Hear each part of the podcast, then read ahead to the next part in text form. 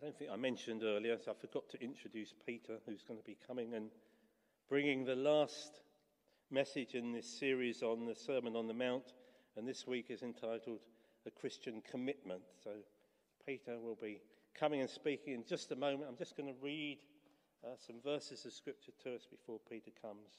We're reading this morning from Matthew chapter 7, commencing to read at verse 13. Matthew 7, verse 13. Enter through the narrow gate, for wide is the gate and broad is the road that leads to destruction, and many enter through it. But small is the gate and narrow the road that leads to life, and only a few find it. Watch out for false prophets. They come to you in sheep's clothing, but inwardly they are ferocious wolves. By their fruit you will recognize them. Do people pick grapes from thorn bushes or figs from thistles? Likewise, every good tree bears good fruit, but a bad tree bears bad fruit. A good tree cannot bear bad fruit, and a bad tree cannot bear good fruit. Every tree that does not bear good fruit is cut down and thrown into the fire. Thus, by their fruit, you will recognize them. Not everyone who says to me, Lord, Lord, will enter the kingdom of heaven, but only he who does the will of my Father who is in heaven. Many will say to me on that day, Lord, Lord, did we not prophesy in your name and in your name drive out demons and perform many miracles? Then I will tell them plainly, I never knew you. Away from me, you evildoers.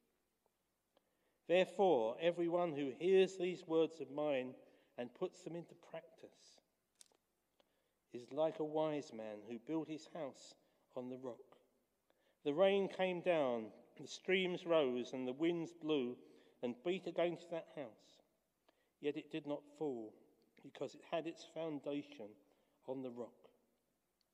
But everyone who hears these words of mine and does not put them into practice is like a foolish man who built his house on sand. The rain came down, the streams rose, and the wind blew and beat against that house, and it fell with a great crash. Pray God will bless this reading from his word. Let me just pray for you, Peter, before you come. Father, just thank you for Peter and for all that he brings to us as he shares your word. Lord, I just pray now you will anoint him with the power of your Holy Spirit speak through him to each one of us. Now we pray. In Jesus' name. Amen.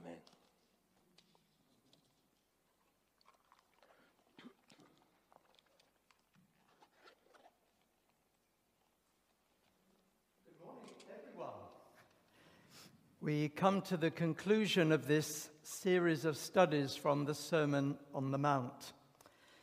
The words of Jesus are too important to be considered in any casual or distracted way. His teachings are tied up with the issues of life and death. And if we claim to being followers of Jesus, or as we've been calling it in this series of talks, apprentices, this requires our full attention and then our considered action. In this final section of Jesus' most important body of teaching, we are challenged as to our commitment to Him and His way as we face the radical choice before us. It's been my privilege on three occasions to visit southern Africa and Zimbabwe in particular. Like any curious traveler in an unfamiliar country, I often needed help to understand what I saw. For example, I could see people sitting together in groups by the roadside, sheltering in the shade of trees from the heat of the sun that would not in itself have been unusual in the circumstances, except for the fact that they were all dressed in white robes. And I was told that these were the Vapostori, members of an African initiated church movement which had started in Zimbabwe nearly 90 years ago and has spread throughout southern, central, and eastern Africa, and has even come to the UK with the Friday Apostles based in London. They always meet in the open air. The women wear headscarves which match their robes. Men shave their heads, grow their facial hair, and carry a staff. It's a closed, self sustaining body. All work and the income derived from it is done in support of the movement. And their beliefs are a mixture of Christian teachings and African tribal religion. The sight of them made me reflect upon my discipleship, the serving of my apprenticeship under the Lord Jesus Christ, and to question my own level of commitment to Him. All of us who've heard the teaching of Jesus conveyed in the direct, punchy, illustrative style of his extended sermon, as well as his many parables, are confronted with the challenge of commitment. Will we go with this man? Will we follow him? Will we serve an apprenticeship under his masterly tutelage? The choice is such a radical one that if we step forward in obedience, life will never be the same again. It will be a life of continual challenge and reflection there will always be the personal questioning around one's likeness to the Lord. Being a Christian is not a lifestyle choice. Jesus said, Take up your cross and follow me. This last section in the Sermon on the Mount, which has just been read to us, thank you, Paul, contains words of both challenge and caution about commitment. The question arises will I intentionally commit myself to live by the directions of Jesus? Such a commitment has three phases there's the starting, the continuing, and the finishing. And that's the framework I will use to share my thoughts with you on these words. I will use it as the framework not only for this final section, but also to draw together the strands of the whole sermon. Paul John began this series of talks by looking at Christian character based upon the opening remarks of Jesus in this sermon, in which he set out the attitudes that his apprentices must adopt and come to master if they are to be like him poverty of spirit, purity of heart, hunger and thirst after righteousness, and the like are by and large not much valued in 21st century Britain.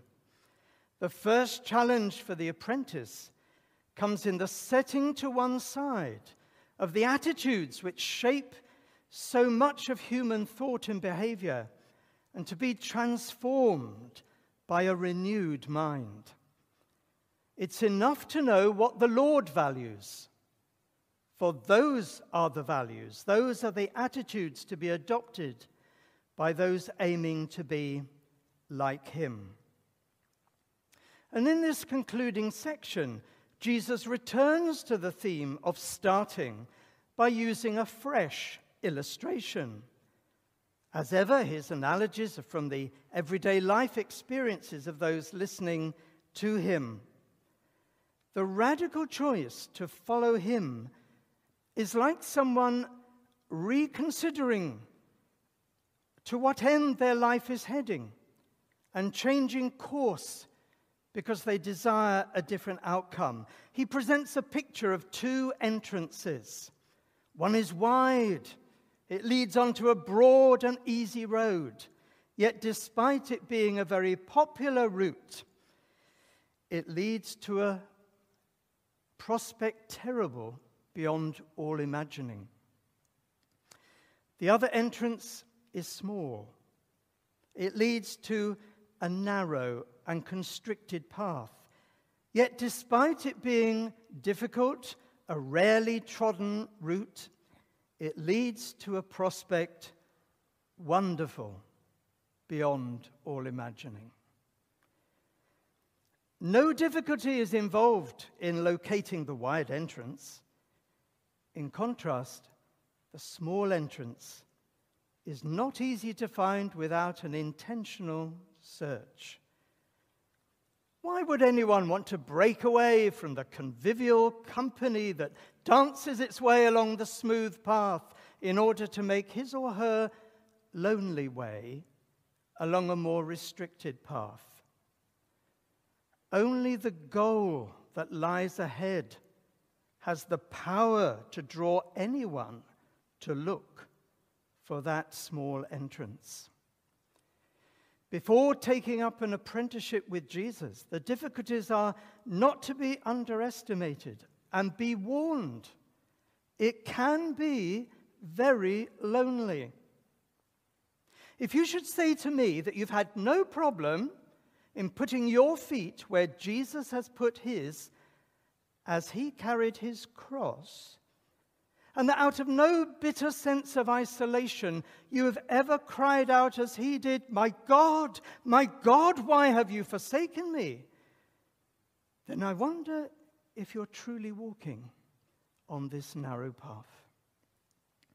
At times, it's only the barely grasped hope that this way leads to life that makes one press on. It was Churchill, three days after his election as Prime Minister in 1940, who said to his assembled cabinet, I have nothing to offer but blood, toil, tears, and sweat.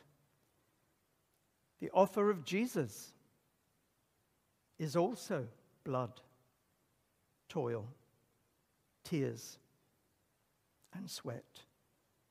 But these these are accompanied by forgiveness, peace, joy, and fullness of life.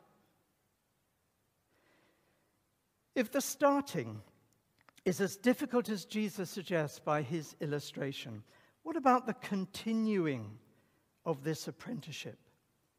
There is so much to learn from the Master. The main section of Jesus' teaching here is like a series of teaching modules, with each module being regularly tested. And each test will need to be retaken regularly in order to refresh knowledge and improve performance. Each is devised not as a, a measure of head knowledge, so much as a means of determining the degree of understanding which is shown by the apprentice. Once there is a right understanding, there will be a correct action. For you see, fundamentally, this is a practical course. But unlike many modular courses, there's also a major examination at the end. Over the last couple of months, some of the older apprentices here at NCBC who are following this course themselves have introduced some of those teaching modules. Paolo Musi talked about a Christian's influence, the requirement to be salt and light in one's community. Ian Charles spoke about a Christian's righteousness, considering those issues that the apprentice must deal with at the personal level anger, lust, sexual immorality, truthful speech, and the taking of revenge. Then, in consideration of a Christian's religion, Alan Barnes outlined the way the Master expects giving and praying and fasting to be conducted in ways that do not result in self promotion. David Adams invited us to adopt a Christian's prayer, the prayer taught by the Master himself, by using that pattern of prayer for ourselves. In sharing about a Christian's ambition. Paul Meisen asked us to consider how we should adopt the same value system as the Master, prioritizing those things which are of lasting worth. And just last week, David Bird explored a Christian's relationships, both with fellow believers and those antagonistic to the faith. And all these lesson outlines are available to see again on NCBC's YouTube channel or the podcast. And here in this final section, Jesus introduces some more new material to help in the continuing apprenticeship training. As if there were not enough challenges for those who follow Jesus, he introduces yet more. There's a need to develop discernment. Danger lies in being too naive with respect to relationships with others who claim to follow Jesus too. When first setting out on one's apprenticeship, one can be too trusting of others, rather innocent and unsuspecting of any duplicity on their part. It's not only a life lesson that parents try to instill in their children to prepare them for adulthood. The master warns his apprentices to take care also. Watch out for false prophets, says Jesus. A prophet is one who speaks in the name of God. The prophet might have something to say from God about present circumstances or about some future time. The false prophet may speak into the present or into the future, but the message is from a source other than God. Did I say the false prophet? That's what I meant to say. We'll look for a, a source material other than in God. And Jesus uses two illustrations for this. First, look out for wolves in sheep's clothing. There are those who, by all external measures, appear to be fellow believers also committed to d- discipleship, but they operate from a different motivation. They're not speaking as God's representatives. So, which of these sheep is in sheep's clothing? and where is the wolf in sheep's clothing? Can you see the difference? Have you spotted that individual? No, that's the very point Jesus is making. When listening to anyone who purports to be speaking on God's behalf, who speaks truth? Who is mixing God's truth with human notions? And who is speaking lies? This calls for discernment, it calls for wisdom, but these can only come by experience. So there's a need to be wary. If you do not draw upon the wisdom of others, you may end up learning through exposure to some very bitter experiences.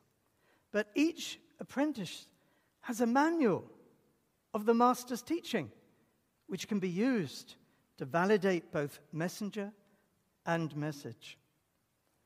Secondly, consider the analogy of fruit. Jesus says, You shall recognize them by their fruit. Good and wholesome fruit can only come from good and healthy trees. But fruit does not appear instantly. It's the final stage in a process of maturation. Those daring, and I say that wisely, those daring to bring a message from God need to have their behavior watched and their message scrutinized over a period of time. Listen to no one thoughtlessly.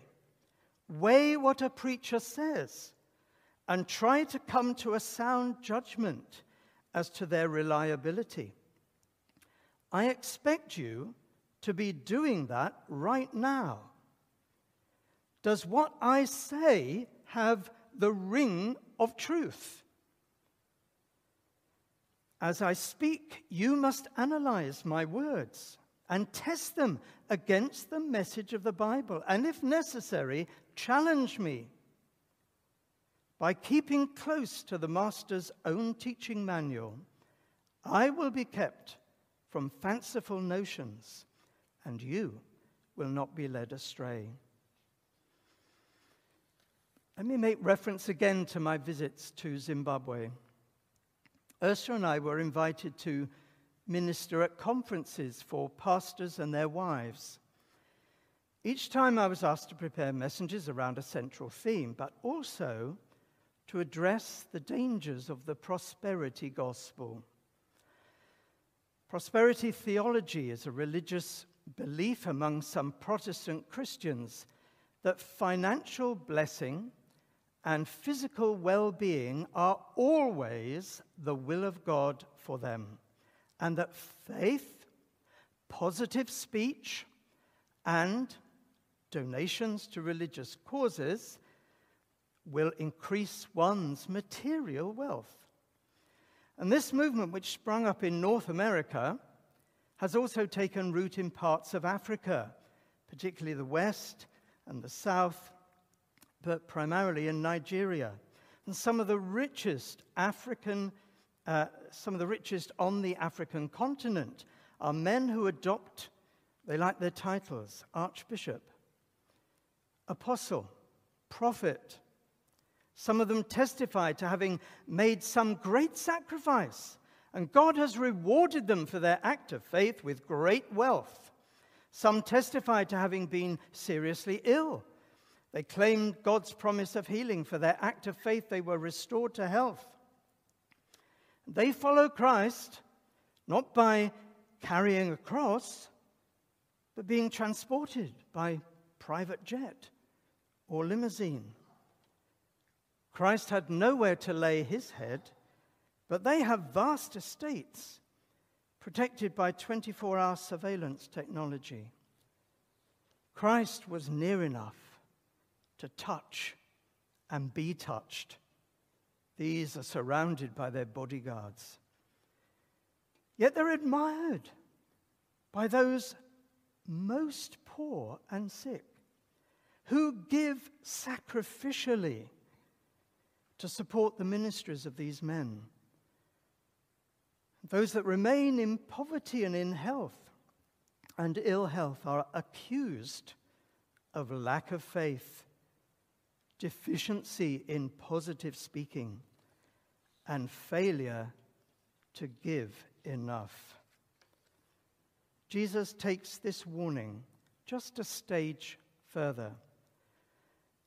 Not only do apprentices need to master all this teaching material and be discriminating when it comes to listening to those claiming to speak in God's name, they need to be aware that some false teachers will remain undetected.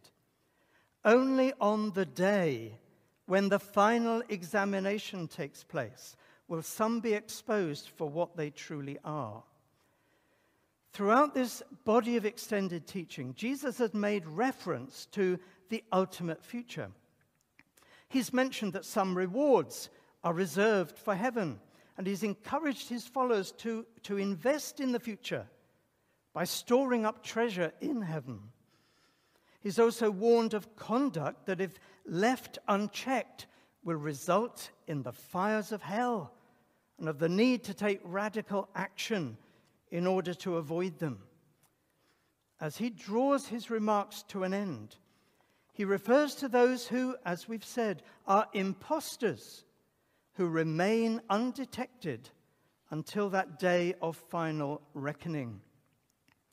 Jesus describes those who will approach him on that day expecting to be congratulated for their efforts and given his approval. And they approach with flattering words Lord, Lord, they say. They put great emphasis on his title to exaggerate their esteem. Lord, Lord, they say, but he sees through it instantly and accepts no such false loyalty. They claim that they've done great things. They've spoken out in the Master's name. They've had a deliverance ministry, for the spiritually oppressed in his name. They have even performed many miracles. But he will have none of it. They did not represent him in these ministries, they were not sent by him. He never knew them. They're very sobering words. Again, here are those who claim to be serving the same Lord as do all Christian believers, but they are not. Pay attention then to the warning given here. Don't be hoodwinked by powerful teaching ministries. Don't be sidetracked by demonstrations of power. Don't be taken in by those who appear to revere the Lord by putting great stress upon his name, asserting to do everything in the name of Jesus. That's simply no guarantee of their being qualified to do so. Ominously, Jesus says there will be many such deceivers. He calls them doers of evil. No good comes of their so called ministries. The test is this, says Jesus are they doing God's will? And so we come to this final illustration. And again, it's about that ultimate test which is applied to everyone, whether they were apprenticed to the master or not. The picture is of two builders and their construction. One builds on sand, the other on rock. When both structures are subject to the same testing conditions, only one survives the onslaught, the other is swept away. Jesus doesn't leave us to speculate about the meaning. Everyone hearing his teaching falls into one of two categories those who hear and take action by way of response, and those who hear but do nothing about it. Now, an apprentice wants to learn from the master. The disciple wants to follow the leader's example. What is the point of hearing without turning that moment into a learning opportunity? Jesus himself was in the construction industry. He would have delivered timber beams and doors to those involved in local building projects. He would have noted that some took greater care when laying the foundations of their structures. This may be the background behind his illustration. In his day, Nazareth, where he grew up, was an agricultural community set in a valley basin surrounded by hills. There were also quarry workings in that vicinity where limestone was removed for building purposes. And archaeological digs in this area have found the remains of buildings that had been built on rock. The rock had been hollowed out to provide storage rooms beneath the houses, down to two layers deep in places. There's also evidence of a more hastily excavated tunnel system below these layers likely to have been used by those who, a few decades after Jesus' death and resurrection, were in revolt against the Roman occupation. Under the topsoil of the valley basin was rock. How shallow or how deep would a builder dig when laying the foundation? To hear the teaching of Jesus and take no notice of it is to build one's life on some human construct that will prove to be but a shallow foundation. Jesus is to be the judge, the chief examiner to whom you must answer. So, are you prepared to dig deeper? Are you prepared to clear away that which will be washed away anyway to find the immovable bedrock of Jesus' teaching on which to live your life. And so the Sermon on the Mount ends rather abruptly on the word crash. Are you heading for a crash? Or will you join together with those who go t- deeper into the teaching of Jesus and come through the greatest of all tests, still standing? Amen.